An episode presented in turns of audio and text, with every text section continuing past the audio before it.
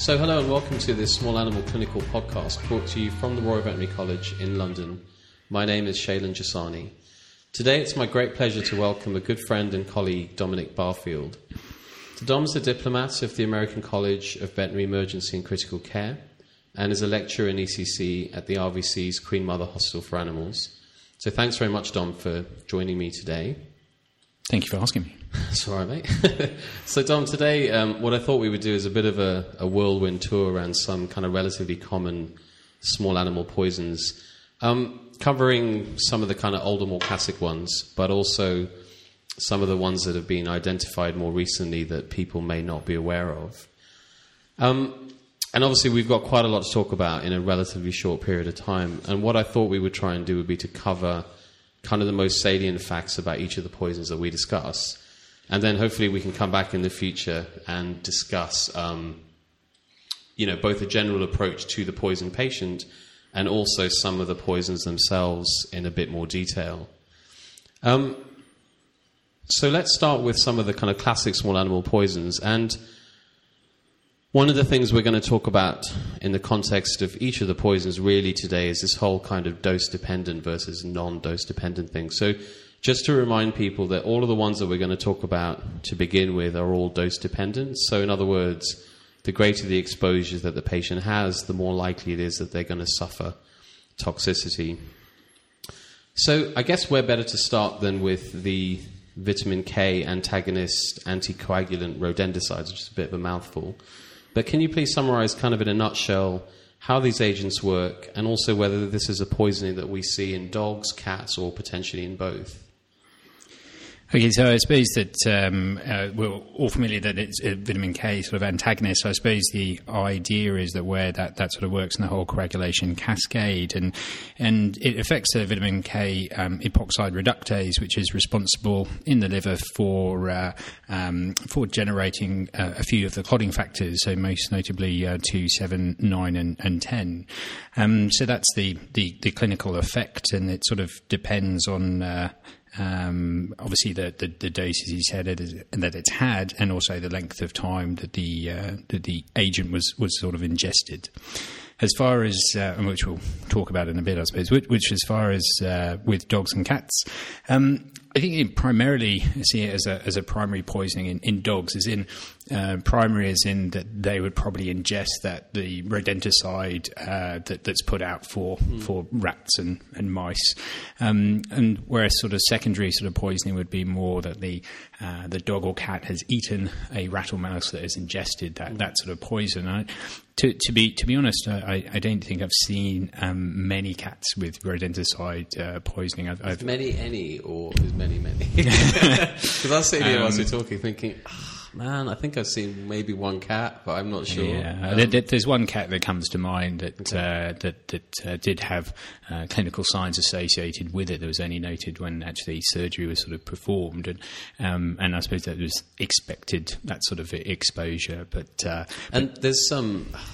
I'm dragging my memory here, but there, is there a public published case series of cats or I can't remember. I should have uh, I should have double checked before coming Don't in, worry, but, fine, but I can't fine. I can't remember off the top of my head. No, no it's fine. But we I mean I guess the point is that it's a possibility. Yeah, absolutely, absolutely. Um, and you know, like I say today, we're not going to go into each of the poisons in all of their detail because we don't have the time. But one of the questions I wanted to ask you was that if you are treating a patient that is bleeding and you suspect this is the diagnosis, what does that mean in terms of how long ago the patient would have had to have been exposed to the poison? Um, well, I suppose that's uh, that, that is a very good sort of question, and uh, I'd imagine that um, probably you, like me, uh, uh graduating a, a, a, while ago, probably had a had a uh, had a uh, significant well, an, an, approach to rodenticide, which was, you know, uh, to do the, the, the standard things for uh, for common poisonings, you know, emesis, and as there's an antidote sort of for it, then then give it that. And whereas sort of now, I think we're more pragmatic, and there's some more evidence in the literature that might suggest that what we should do is think about uh, if we know that an animal has ingested that that sort of uh, um, poison um, and, uh, and at, at, that sort of time on presentation, then maybe we should think more um, about the the benefit of what we could do for the patient and also the long term um, sort of therapy and think that, well, we cause emesis and then let's see if that toxin is actually having an effect, mm. um, which is probably the, the, the, the, better way to go. So, as far as the, the length of time, it's really to do with the, the half lives of those clotting factors that we have. And, and uh, um, so, clotting factor 7 in dogs has the shortest half life, so it's around sort of six and a half hours. So it, it, takes a bit of time, almost sort of two days to, mm. to have an effect, but we don't see sort of clinically evident bleeding probably until four or five mm. days. So, so, it does sort of take time. Um, so the question of whether we, we actually sort of treat these patients with vitamin K, um, I think is, is is probably up to the listeners, up to the individual veterinarian. But mm. uh, I think there's there's good evidence to suggest that we're not doing any harm by by delaying that and de- depending on a uh, a test of of uh, of uh, clotting uh, clotting time, so the prothrombin time, and, and see if that's sort of prolonged. Mm. And, and, that's what um, a study impended, I think, about mm. five years ago now. It's it's interesting because um, so I mean we're basically saying if your patient is bleeding, they have been exposed at least two days ago, probably longer. So grilling the owner about what happened that morning is essentially irrelevant to this diagnosis. Um, but you know, and and like you say, I think we buy into this, and we have the approach that we now have. But talking to people in practice, and sometimes it's because the owner's insisting that they want some treatment. Sometimes it's because they don't believe the physiology enough to not actually give the treatment. So uh, it's something that comes up often when I'm talking to people in practice about this. Is oh, the one just give them vitamin K on that day? You know, the ones that come in and they've just eaten it an hour ago, and you're like. So I think it's interesting. Um, and I guess the other thing I wanted to ask you was that one of the things we know with poisoning cases is that often, you know, it's a suspected diagnosis rather than one that we've been able to definitively diagnose. And in this case, with the anticoagulant rodenticides, it is often a presumptive diagnosis based on consistent clinical findings and then exclusion of other differentials, but there aren't many other differentials either. Is is there a test that you know, we or a vet in practice could send off to say, yeah, you've definitely been poisoned by one of these vitamin K antagonist anticoagulant rodenticides. So um, I'm, I'm, not aware, Shane, of any any uh, tests that's available to, uh, to us in this country, but I believe that uh, Cornell University run a panel.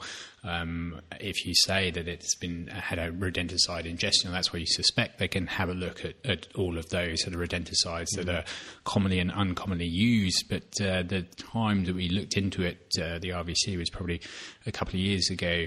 It, it, you know, it's relatively expensive to to do that. Um, I'd imagine that you're, you're, absolutely right that there's not a huge amount of sort of differentials that we can have for uh, those clinical signs. Um, I suppose that always the uh, the, the, one to, to, think of is uh, angiostrongylosis or, or you know infection with, with lungworm with that uh, coagulopathy that we uh, we can't induce in the in um, in the research sort of settings, um, but uh, it does does sort of happen mm. and can cause sort of bleeding anywhere.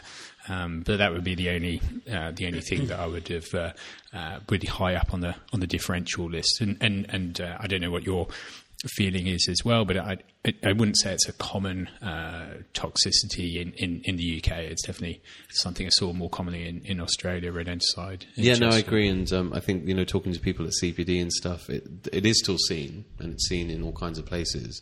But I think the general consensus is probably less common than it used to be. Um, and I think you're right there. With you know, we've got this and we've got lungworm, and then we see cases here referred to us, don't we? Where we're kind of going, well, we got a couple of differentials to rule out, and we end up treating them for rodenticide.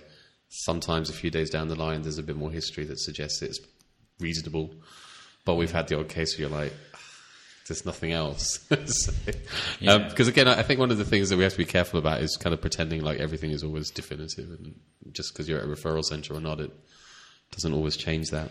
Um, and this is going to be a little bit challenging, but can you please give us a snapshot overview of the approach to therapy?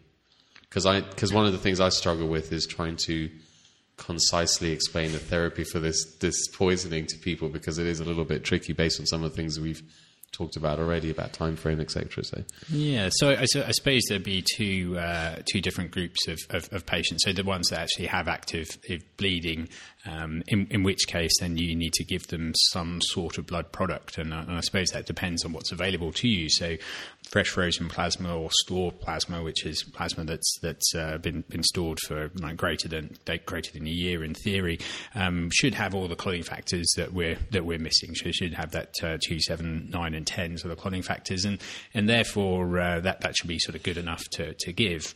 I mean, obviously, when, when these patients do bleed, they, they don't just bleed plasma; they bleed whole blood. So so uh, in theory, you could give whole blood, and that should have sort of all all the factors there.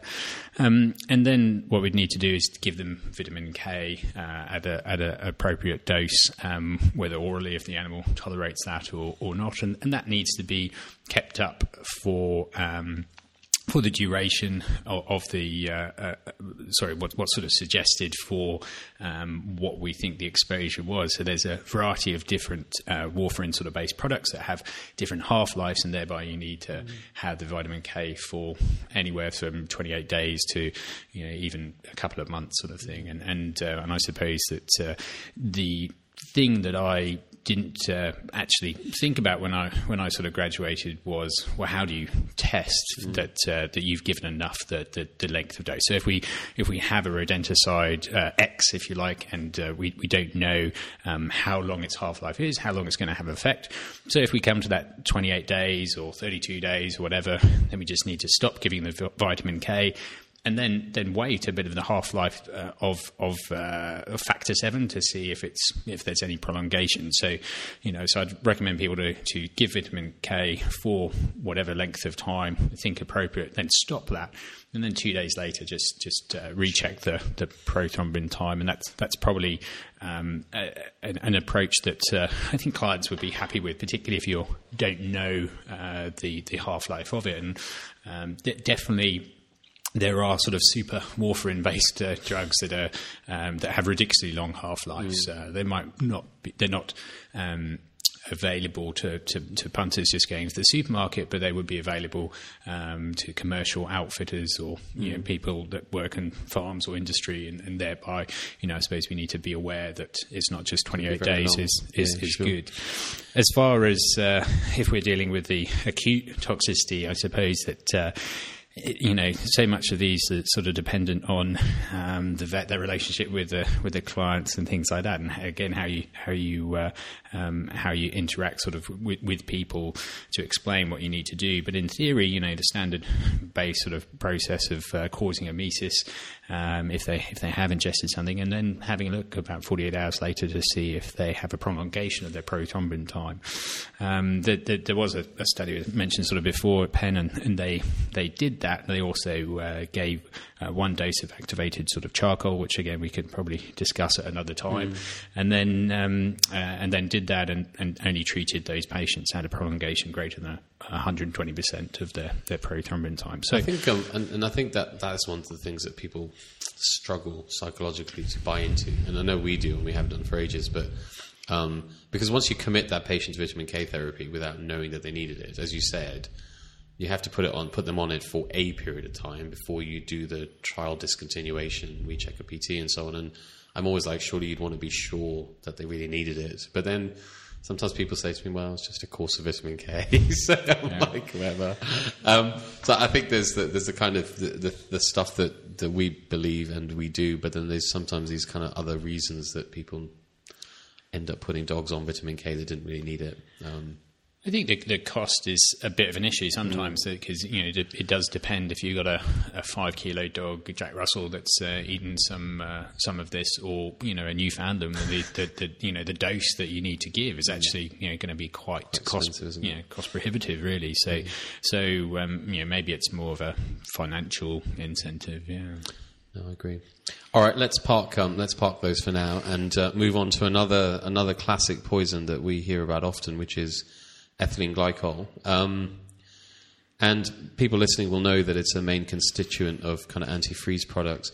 There was um, something I heard quite recently that, that I hadn't heard of before was the use of um, of these products in ornamental ponds, um, where people obviously use them to stop the pond from freezing and then dog or cat drinks out the pond and is exposed. So it's just another kind of route of exposure to be aware of. But um, so we we know that ethylene glycol poisoning occurs essentially in two phases, and the first presents kind of with more vague signs, and people may overlook this as a possible diagnosis.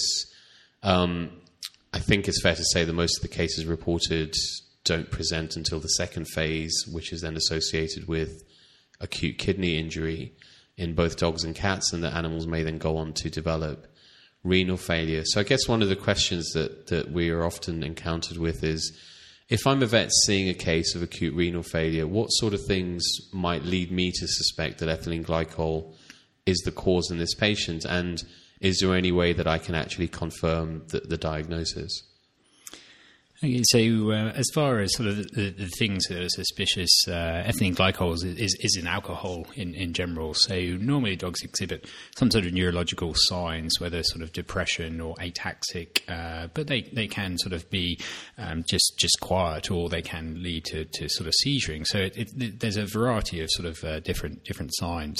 They can have gastrointestinal signs as as, as well, and unfortunately that doesn't necessarily help because that's such a, a common presenting sign for any toxicity, um, and and often uh, polyuric polydipsic in, in the initial sort of stages of, of the of the disease.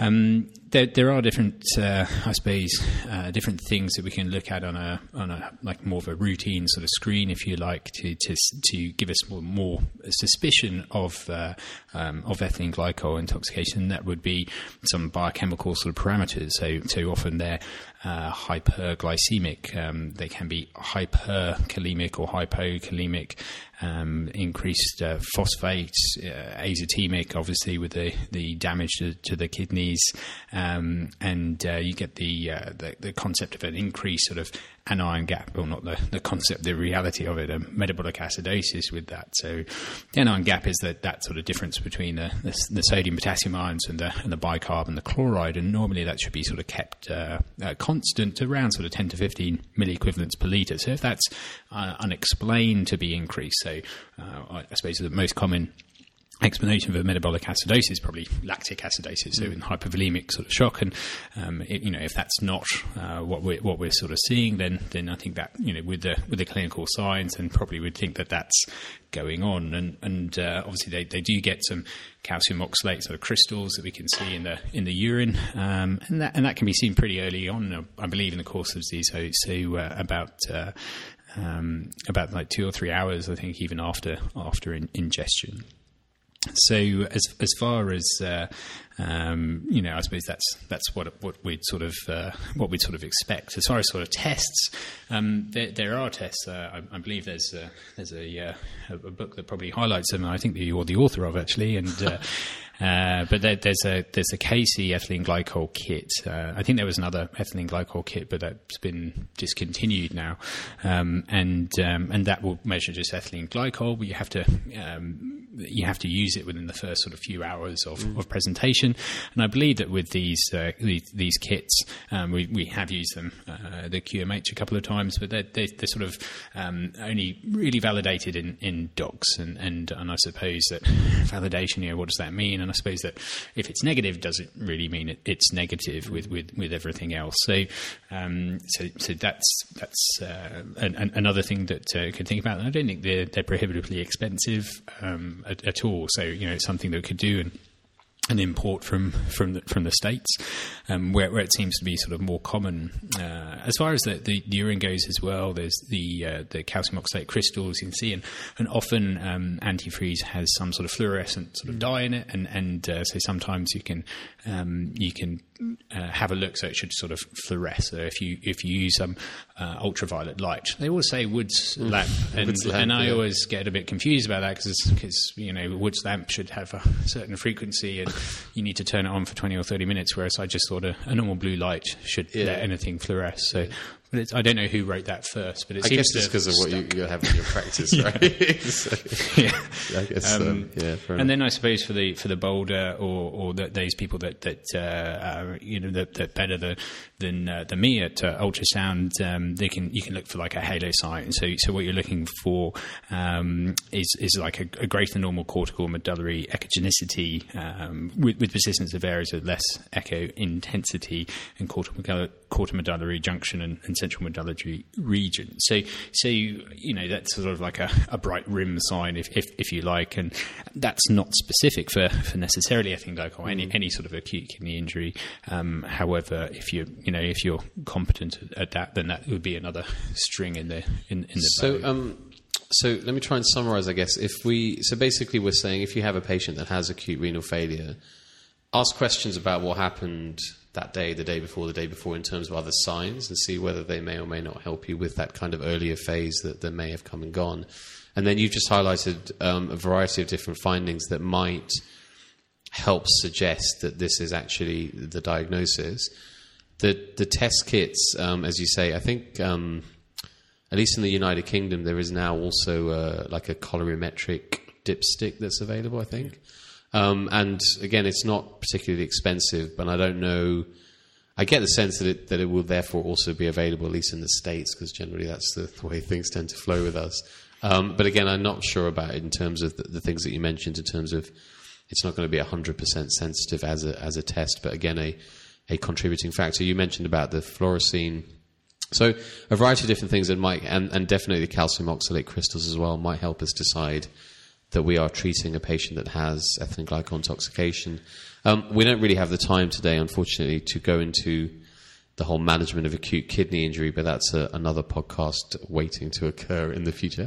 Um, Could, could I just just one, Yeah. one kind of about uh, about it? You, right with, with with exposure as well, and I suppose that we, we tend to think of poisons, you know, being accessible, um, but ethylene glycol is, is very sweet, and, and thereby you don't and you don't need a lot of it. And, and I suppose that um, definitely they have to have access. So if someone's doing, you know, a, a lot of uh, you know changing the radiator fluid or things like that, then then that's a, a, a possibility. And, and you know, if they if they're around that sort of area, you don't have to necessarily witness something. You know, a sweet product, animals tend to like it, like it. unfortunately. You know, and and that's why in, in people they're trying to put bittering agents. they are, in- aren't in- they? Um,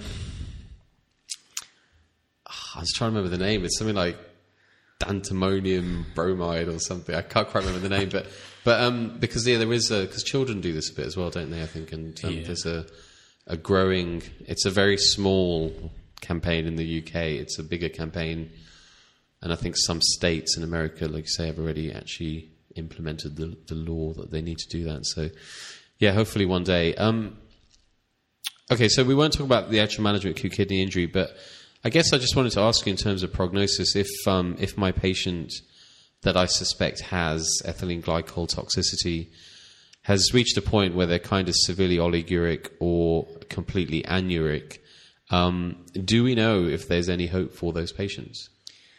Um, I, I, I suppose if I was being uh, I, to, to be 100 percent honest, I suppose we, we, we don't we don't really know. Um, but I, all the evidence sort of suggests that, that in reality there there is no hope. And I suppose that what we don't know is that well we've we've never been in a situation where we can provide these patients with dialysis sort of indefinitely. And, and I imagine those cases that uh, um, that, that uh, say could in North America potentially go on to intermittent hemodialysis, and maybe the kidneys might be able to to regain some sort of function.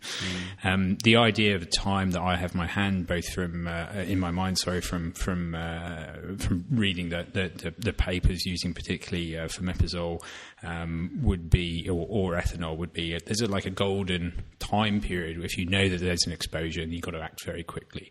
And so I would say if you if you haven't acted like within you know three hours of actual uh, the, the the patient ingesting ethylene glycol, then then the prognosis for a successful outcome has got to be sort of you know absolutely non-existent. Really, you know they, they they don't sort of tend to make it, and sometimes we we do see referrals that that um, that people just want a second opinion of that that that's the case, and if we're confident of that diagnosis, then in, in reality, unfortunately, we can't do anything. The idea would, you know, reality would be to. Um, uh, you know, to, to, to get them to a point where they could have a kidney transplant or something like that. But that's obviously a separate discussion and not something you know that's that's possible in the in the UK. Because um, yeah, because I mean, I guess we're basically saying people refer us those cases, we can offer dialysis, and we don't know how that's going to go, and we don't know what the future will bring in that respect. But we're basically left with offering dialysis or you know putting the animal to sleep, and I think we, um, yeah, it's it's it's a it's a difficult one, isn't it? Because we're also saying that we don't really have an evidence base for even if we support your patient with dialysis, what's how it's going to go and how they're going to do and so on. So it's a tough decision as a as an owner, I think, to be faced with that. Absolutely, um, I mean, it's a, it's an awful uh, decision to to, to have. Uh, absolutely, and and but it you know unfortunately that's sort of. Uh, um, the, the, the, grim experience of, of, of it. I'm, I'm led to believe um, that in people, you know, that after intermittent hemodialysis, you know, that you might get some sort of function back, but that can take a year, and, mm. and you know, and that's obviously a separate conversation whether we what we think about the idea let's, of let's of not that. have it. okay, um, before we move on, then I just wanted to kind of remind the listeners about the fact that obviously ethylene glycol is one of those um, the few poisons that we have an antidote for. Um, and so in some countries, fomepizole or 4MP is available. And then otherwise, you're talking about using intravenous ethanol or indeed potentially giving a suitable alcohol um, orally.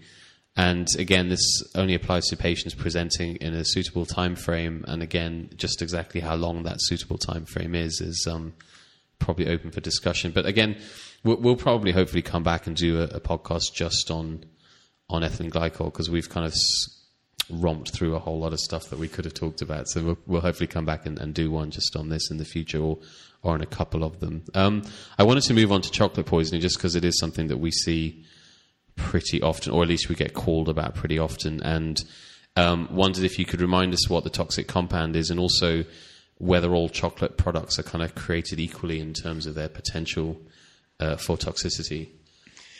So, so uh, again, so, so the, the uh, toxic compound is the methylxanthine or the theo, theobromide, and, and also in, in chocolate there's a, a, lot of caffeine, and caffeine in high doses can cause sort of problems to uh, to to our, to our, our patients. Um, again, I, I, feel that uh, this is like a like a getting a getting older thing, even though you know I've only been, uh, been not that old. yeah. But um, but you know you read in books you know that, that I had when I was a, a student and things that white chocolate chocolate doesn't have really any any cocoa in it, and that's fair enough. And then milk chocolate has a bit more cocoa, dark chocolate's worse, and then cooking chocolate's like the evil. And then these days, though, you go into a supermarket and you have these ninety percent cocoa, you know, Lindt things, and yeah. I, I, I, imagine they're, other they're brands the are available. Yeah, yeah other other brands are available. Yeah, not not going to endorse that or green and black or whatever. You know, the fancy yeah. uh, chocolates, and and I, I'd imagine that that's sort of a lot a lot worse. You know, it's all to do with the percentage of cocoa. So um, you know, cooking chocolate uh, had, you know, historically was the, the worst culprit, mm. but now with these, you know, virtually 100% cocoa products, then then that's then that's uh, then that's sort of worse. Obviously, like white chocolate um, is it's it's just a it's just a hint of cocoa. It's, it's not, we, not, we actually had a call a while ago about a dog that um, had eaten some, and we did you know do the calculations to try and figure out how much the dog would need to have eaten, and it was it was like a wheelbarrow full or something it was going to have to have had. So, yeah. um, and, and, what does theobromine do to you? And I guess um, is there anything particularly noteworthy? I mean, we haven't really got time to go into to, to a lot of detail, but anything particularly noteworthy about its management as well?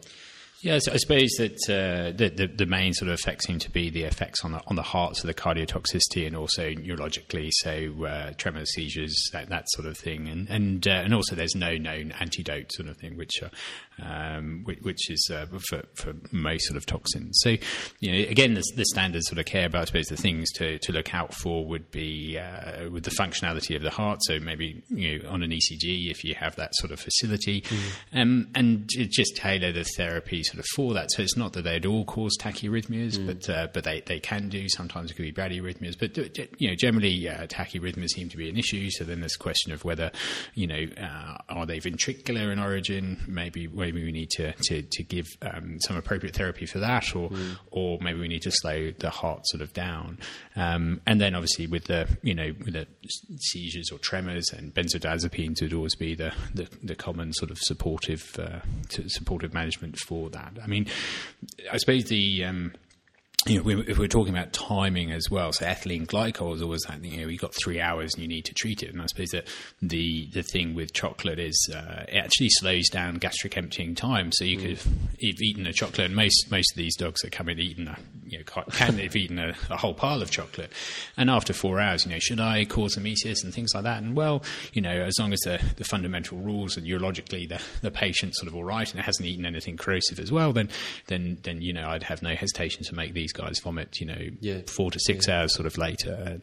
Um, the only other thing I suppose one of our, our, our colleagues uh, reminded me about was was the um, you know you you could uh, put a urinary catheter in them to stop the uh, um, the reuptake from the urinary bladder of the of the methylxanthines and mm. and uh, and they they do have quite a long half life, so so uh, up to like seventy two hours I think. So again, you know, it, it's not something that uh, that um, should be gone in a couple of hours. It can take a, a bit of time.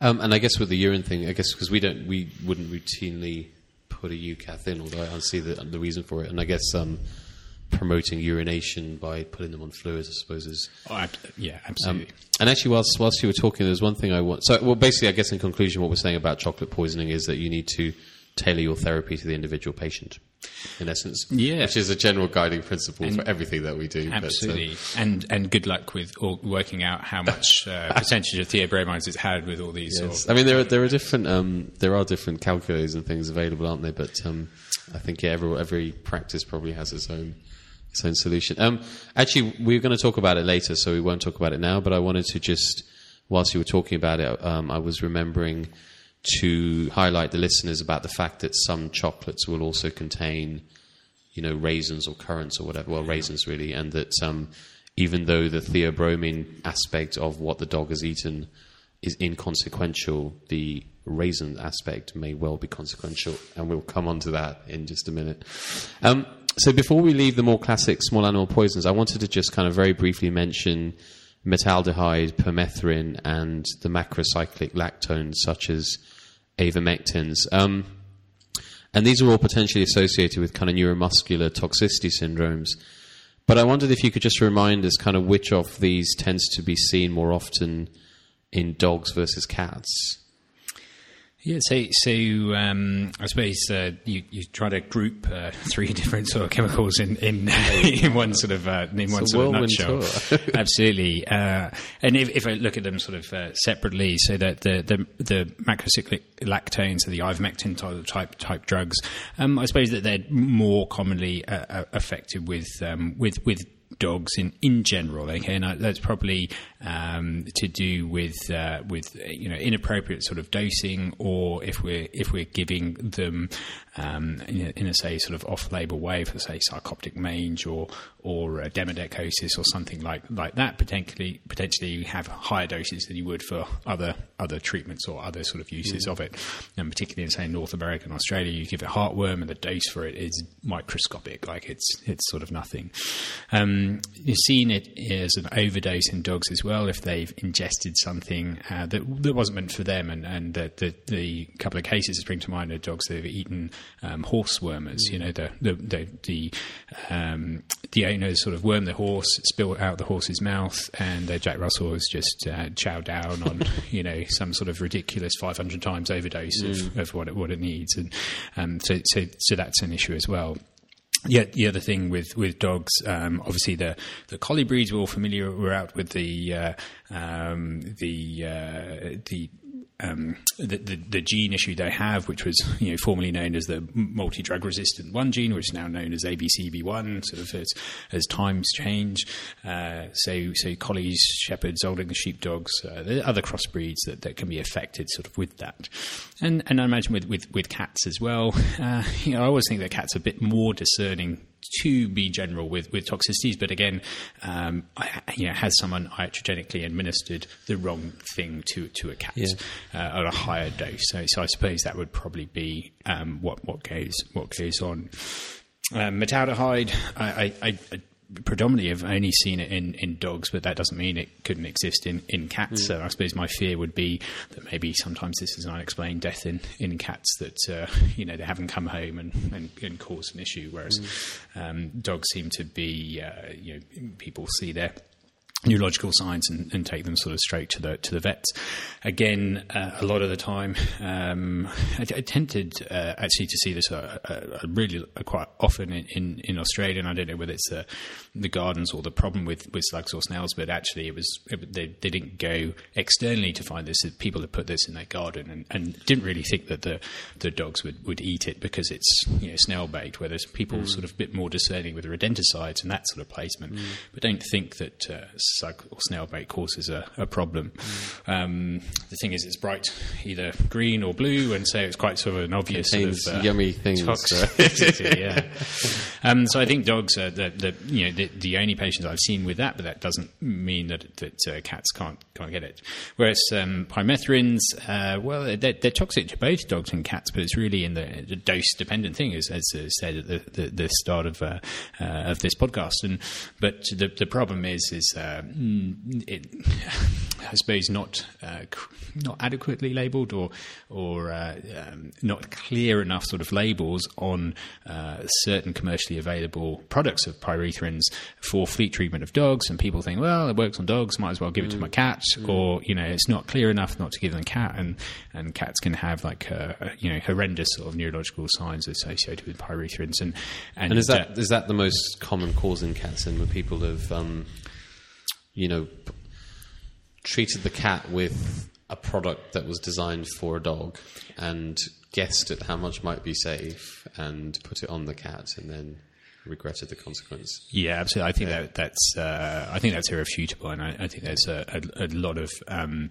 uh, movement to try and sort of sort this sort this out. Even thinking about like removing the product from the shelves if people are administering it to the wrong mm. patients. Yeah. So, so yeah. Um, yeah, because I mean, obviously, we I think we've all seen cases that um, the cats have been poisoned by another means, but far and away, I think you you know I think you're right. That is our sort of consensus, isn't it? That um, that that's the reason for cats now. Um, again, you're right. I've kind of lumped all these these poisons together. and say it's really just um, we'll come back again in the future and talk about how we go about approaching neuromuscular toxicity syndromes in general. Um, I suppose one of the things that I see, which I don't know whether you've had a similar experience and, and, and would like to comment on, really was just I guess my perception is I want to be quite aggressive about treating these patients, but I'm not sure in terms of the decontamination and so on. And um, I'm not sure everyone necessarily buys into that. And I, you know, was interested to hear what your kind of opinion on it on it was.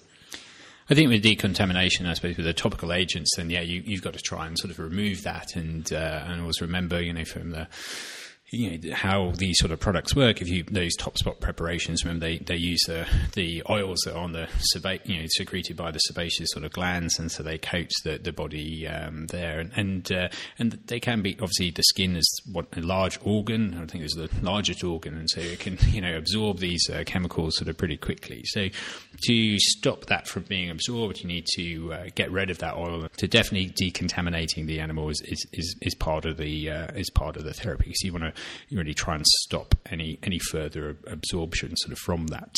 Um, and and I, I agree. I I, uh, I, struggle sometimes with the you know the, the you know we, we all you know can cause emesis in sort of dogs and cats and sort of happy with that. And then you know you talk about uh, um, you know gastric lavage and what patients would you would you do that on? But mm. I you know it's definitely it's probably more of a belief than than uh, anything else that uh, I believe that we need to be quite aggressive with with metabolism hide toxicity in dogs, and and and also you know they, they do start trembling a lot, and they will go to a seizure, and you, you, probably need to get control of their airway anyway. So, mm. and I tend to think by the time you've anaesthetized them um, and you've got control of their airway, you gastric lavage, you know, and then you can sort of wake them up, and and quite often they they sort of wake up and they're not as uh, as tremoring as, as you before. See, that, that's my experience as well. That sometimes, even if it may have only been an hour later, they are being recovered from anesthesia from their lavage and they seem less bad. Because yeah. in, in, my previous, you know, my previous life, um, I used to see people leave these patients without decontamination, and they would be passing blue or green stuff at the back end 12 hours later, and you'd be like, I wish you had decontaminated that patient. But I recently took a phone call from someone that's seen a couple of these cases, and it had been four hours since presentation and about five hours since exposure and they hadn't decontaminated and he was asking me do you think i should still do it and the patients were both you know really quite symptomatic and receiving lots of drug therapy and stuff and again I, I guess part of our problem with all of these things is we don't have an, evidence base for for all of this, and every patient is potentially individual. But um, okay, cool. We'll, we'll leave it there, and um, I guess I just wanted to um, also mention one more thing, really, which, which was that we have some experience here, and there's obviously been some published reports um, of the use of intravenous lipid emulsion in the treatment of all of these three neuromuscular poisons that we've mentioned. Um, we won't get into a discussion about that at the moment, partly because it is kind of one of those things that, that's of particular interest to me, and we may never actually reach the end of this podcast if we do. But again, I'm hoping that we will come back and, and do a podcast on lipid emulsion again um, down down the line. Um, and so, before we finish, really, I wanted to just focus on three poisons that have kind of come to the forefront at different times within the last sort of 15 years or so, um, and that not everyone may yet be aware of. And the first group um, were grapes, raisins, currants, and sultanas, which I'm led to believe are all examples of Vitis vinifera fruits. Um, and I was wondering if you could tell us what the toxic compound is, and also whether these types of fruits affect dogs, cats, or both, please. So, um, absolutely, the the, uh, the vitis or species are, are, what we're talking about. And uh, as, as, far as the, the toxin goes, I remember uh, about a year and a half ago being asked to uh, deliver someone else's lecture about this and asked what was the, the toxic compound. And I said, uh, we, we don't know. And, and, you know, his question, how do we not know? And, but, you know, it's one of those things, isn't it? We, yeah, we grow yeah. up and realize that there's not always always an answer. Um, from what I can find out, that, that, that there isn't a definitive sort of answer, but maybe it could be uh, an ochratoxin, uh, maybe an inability to process flavonoids, uh, tannins, and potentially even excessive monosaccharides. So, so there, there is, you know, there, there's not a specific toxin that's been been found out, but uh, but what what people tend to um, uh, tend to think is, is it appears idiosyncratic, and, and, and that much has to be obvious. You know, otherwise that every dog living on a vineyard would would have this mm. sort of toxicity, I'd imagine. So, so you know, and it, it, it, just seems that uh, I think we'd have more of a problem um, if this was um, was was uh, you know all dogs were were affected. And what um, so given that we currently think it is idiosyncratic or, or not dose dependent, um, what what does that mean in terms of your recommendations? Say I brought you my dog and said, "Mate, my dog's eating the grape." Well, I, I, think with idiosyncratic reactions, you know, you have to treat them on suspicion that the, the worst thing could happen. You know, I'm a big uh, um, believer in being sort of pragmatic, but also you've got to think about the worst possibility. And if the possibility is that you could go into acute kidney injury, um, then maybe we should get some baselines and treat them sort of supportively, put them on some fluids and diurese them for, for a couple of days and see how we see how we go to be honest, you know, we don't know whether whether that's necessarily an effective sort of treatment, but at least we're you know trying to uh, uh, keep the glomerular filtration rate um, at, at, least sort of constant um, and um, potentially uh, increasing the uh, um, the elimination of of hmm. whatever sort of toxin there there is. So I, I suppose I'd, I'd, have that sort of set approach. I mean, just because we don't know whether it will be a problem or not doesn't mean that we, we shouldn't treat for the for the worst outcome. Yeah, no, I mean I, I, I completely agree, but I think um, I think it's partly that whole sort of say they're often or sometimes they're young dogs. You're basically saying want to keep your dog in a kennel on fluids for a couple of days. They might pull their IV out after 12 hours. They're bright, maybe they're barking, whatever, and people feel a bit like, well, is it really necessary? And because we can't prove, you know, again, I think it's one of those things. I, I have no qualms about what I recommend, and I recommend the same thing as you. But um, one of the things I'm a bit more challenged by, although I, I, I still know what I recommend in this situation, is um, someone will say to me, well, you know, my dog has eaten some some of these products before, and they seemed completely fine um, is it okay to keep giving them some? Well, I, I would. Um, um, I suppose that uh, you know it never stopped my brother feeding my dog uh, Maltesers when we were younger, or something like that. But uh, at least my mother doesn't feed um, easily to my dogs or removes the grapes and raisins. So um, I, I, I, think uh, you know you, I, I, don't think it would be wise to continue doing that. You know, it doesn't make sense if we think that something could be a problem. Maybe we, we, we shouldn't have it, and we don't know what the problem is or whether they you know can develop something later in life. Mm. So, I mean, I think it would be not not the most sensible thing to continue sort of feeding feeding that. Um, and before we moved on, I just wanted to remind people that, as far as we know, again, it, it's you know whether these um, this type of, of product is raw or it's been cooked or it's organic or it's not been organic. None of this stuff as far as you know, makes any difference, and the risk remains consistent. Is that is that your understanding as well? That yeah, absolutely, and I, and I think as well that the, um, the, the the dose you need is actually quite sort of small. It's it's not, not a huge amount of, of grapes or, or, or raisins to, to, that has been documented in, to cause a problem. Ones, yeah, so so um, so so absolutely, and and you know, cooked or not, you know, Christmas pud, that sort of thing. You know, it, it's uh, um, you know, there's a, a, lot of a lot of uh, dried fruit in that, and that can be uh, cause a cause a serious issue.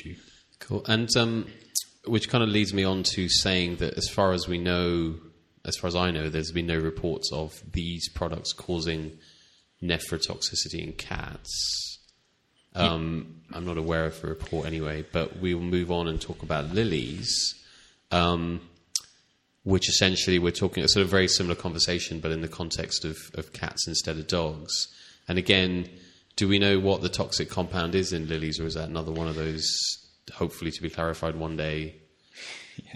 So, so again, yeah. So no, no one, uh, or haven't come across anything that to suggest we know what the toxicity is of, of, of, lilies, and, and definitely it's only been reported in cats rather than uh, the grapes and raisins. Only been, re- or the only documentation has been in in dogs. That doesn't mean that we don't know if it could have an effect in cats, or maybe there's you know there's no reports of cats eating grapes or, mm. or, or, or raisins. So, um, so yeah. So with the with the lily, uh, it's uh, actually to when, we, are talking about lilies, we're really mean the the, uh, the lilium species. So the problem is with nomenclature is that uh, um, a lot of people call things uh, different things. So they're, they're different sort of uh, families. So the lilium species or the Herum uh, sorry, uh, Hemerocallis uh, species are, are, are, sort of what we're talking about, whereas the peace lilies, uh, which is a Spathiphyllum species, uh, or the the calla lily or the lily of the valley, they're, they're not actually true lilies. So, so um, it's important to sort of make that distinction. That's not to say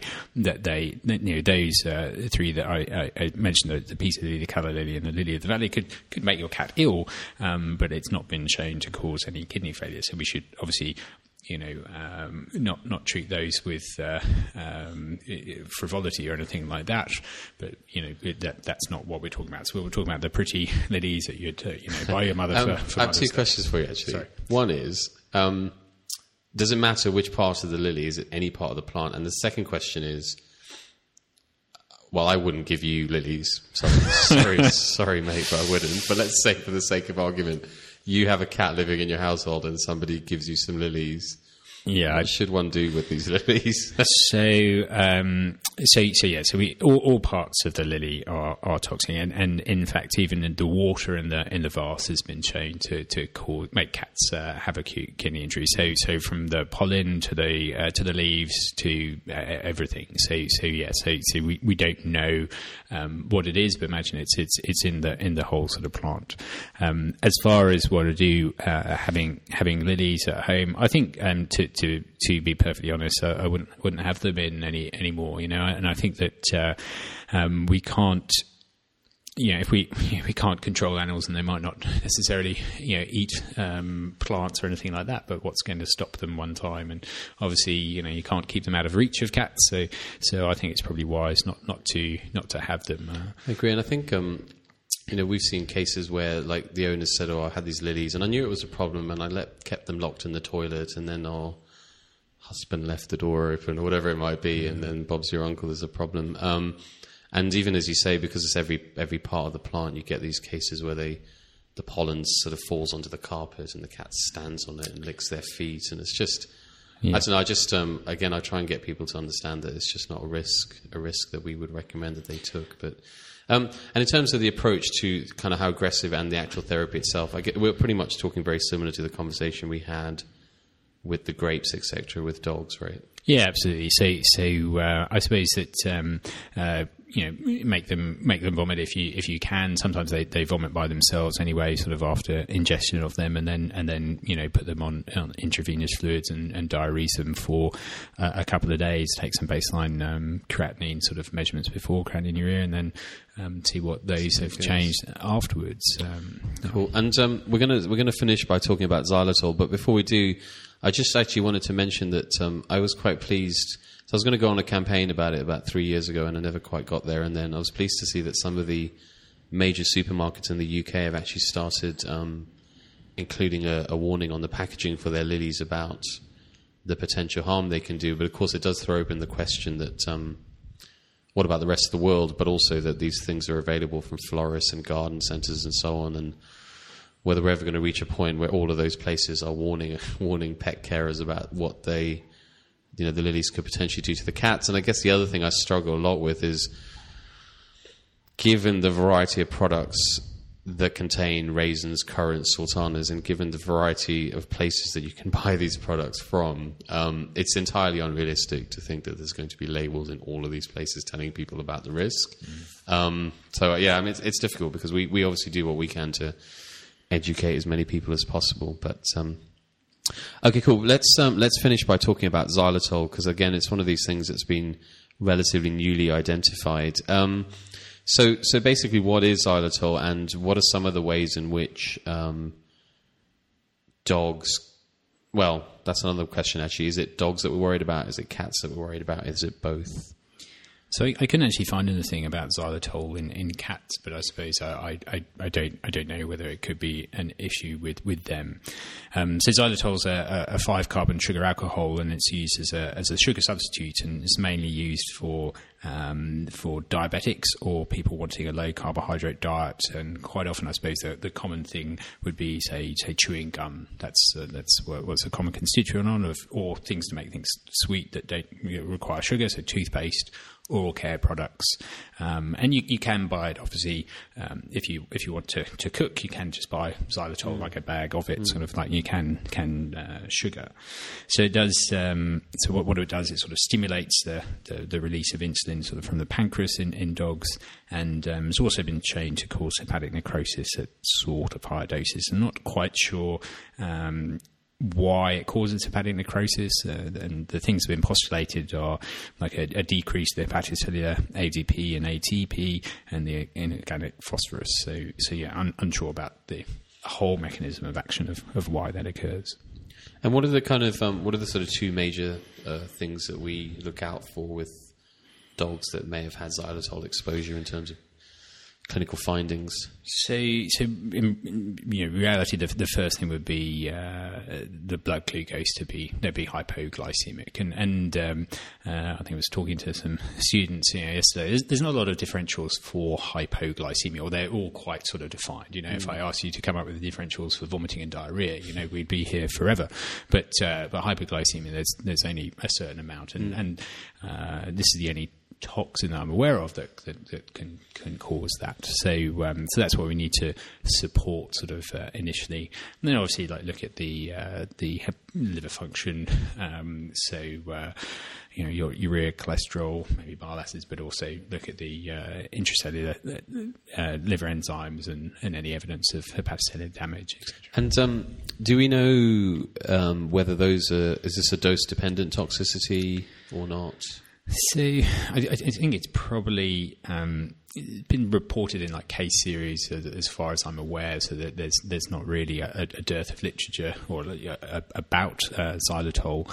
Um, and my understanding is that, that the the first effect that you'd see would be hyperglycemia and uh, around sort of uh, 100 milligrams per kilo. Uh, as far as sort of hepatic necrosis, then maybe it's like around sort of 500 milligrams per kilo, and and that that's sort of what I what I could find out. And I suppose to put that into context a piece of, of chewing gum, if xylitol is the first ingredient on the on the list, um, would have about two grams of, of xylitol in it. So uh, it, de- it, depends on where it's uh, listed as an ingredient, about the percentage. Mm. But so you know, I suppose there's a, a, significant amount, you know, in a, in just one one piece of, of chewing gum to to cause an issue. I think because um, because one of the things I've always struggled with xylitol is that there are again they'll remain unnamed, but there are some well known canine oral hygiene products that contain xylitol, and I'm always a little bit um, you know whether that's a risk that's actually worth taking or not because you know the people that manufacture them will say well if the owners give the guidelines that we recommend there shouldn't be a risk of toxicity but I'm um, I'm always a bit like, why, why would you risk it anyway? You know, um, and and also the hepatotoxicity thing. It's interesting because I, I am interested to see that because um, w- one of one of the arguments the manufacturers have is that they have decided that hepatotoxicity is dose dependent and that again it's you know it complies with the guidelines that there shouldn't be a problem but certainly there was a time when we didn't think that, and we thought it might be it, it, might be idiosyncratic. And again, I'm sort of not aware of enough evidence that makes me say I would ever risk it. Um, so I think it's another one of those things that you know probably, hopefully, there will be more more information on in the future. Um, excellent. I think our whirlwind tour has covered a lot of stuff today. Um, and so, thanks a lot, mate, for, for joining me. Um, and as we've mentioned along the way, really, there is definitely a few things that I hope we'll be able to come back and discuss in, in more detail um, in the future. Um, as always, for the listeners, if you would like to get in touch with any feedback or have any questions that you would like me to um, to put to Dom on your behalf, just feel free to, to get in touch. And you can email me directly at schasani at rvc.ac.uk. You can post on the Royal Veterinary College's Facebook page or you can tweet at Royal Vet College using the hashtag SAClinPod. Um, and until then, do take care of yourselves. Bye bye.